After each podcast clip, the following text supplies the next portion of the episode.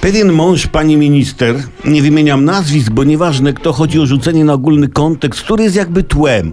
A właśnie tło, słuchajcie, tak na marginesie, gdyby słowo tło odmieniać jak czasownik, to byśmy mieli ja tlem, ty tlesz, on, ona tle, my tlemy, wy tlecie, oni tlą. Zauważcie, ginie literka głoska eł. Dlatego tła nie odmieniamy jak czasownika, bo szkoda eł, bo to jest taka typowo nasza polska literka. W angielskim nie mają eł i w mówi się jak eł, co jest głupie. Bo gdzie W, a gdzie eł? Szaleńcy. Szaleńcy po prostu. Przypomnę też przy okazji, że nie z rzeczownikiem piszemy razem, typu, nie, nie wiem, niedźwiedź, niedziela i tak dalej. Dobra, koniec rozważań językowych do tematu. Za, zatem pewien mąż pewnej pani minister jest zatrudniony w Agencji Rozwoju Przemysłu, tylko nie wiadomo czym się zajmuje. Pani minister stwierdziła, że mąż jest w ARP specjalistą do spraw administracji i zakupów. Problem polega na tym, że agencja mówi, że takiego stanowiska w spółce nie ma.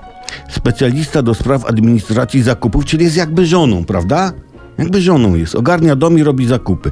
To poważna funkcja, nawet jak jej nie ma. No jak nie, nie ma. Tu nie ma jednak sprzeczności. Po prostu, tu wracam do języka polskiego, jest subtelna różnica pomiędzy jest zatrudniony, a pracuje. Prawda? Mniej doświadczeni dziennikarze, tropiciele afer zdają się o tym zapominać.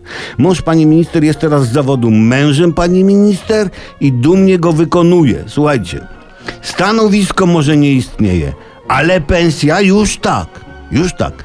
A to jest chyba najważniejsze.